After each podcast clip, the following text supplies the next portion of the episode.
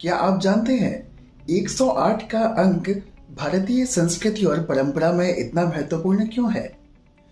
रुद्राक्ष की माला में 108 रुद्राक्षी क्यों होते हैं? क्या है इसके महत्व का कारण?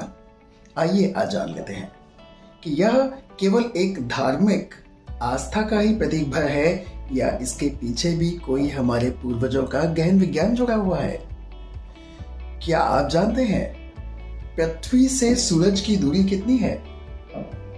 अगर ये याद ना रह पाए तो सरल शब्दों में, जितना सूरज का व्यास, यानी डायमीटर है, उसको अगर 108 बार आप अगर नापेंगे तो वह पृथ्वी से सूर्य की दूरी है।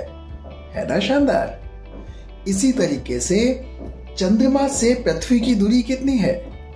यदि आप चंद्रमा का व्यास, यानी डायमीटर नापेंगे तो उससे 108 गुना दूरी पृथ्वी से चंद्रमा की है।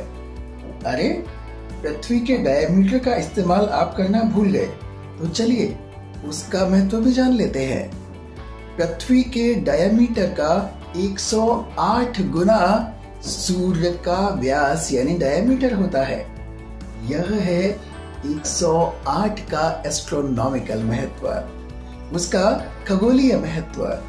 क्योंकि हमारा पूरा धर्म वाकई में विज्ञान और इस सृष्टि से जुड़ा हुआ है तो हम उसे साक्षी भाव से स्वीकार करते हैं।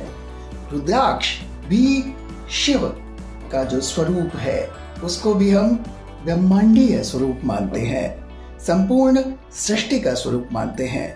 इसीलिए उसमें 108 मन के या रुद्राक्ष होते हैं।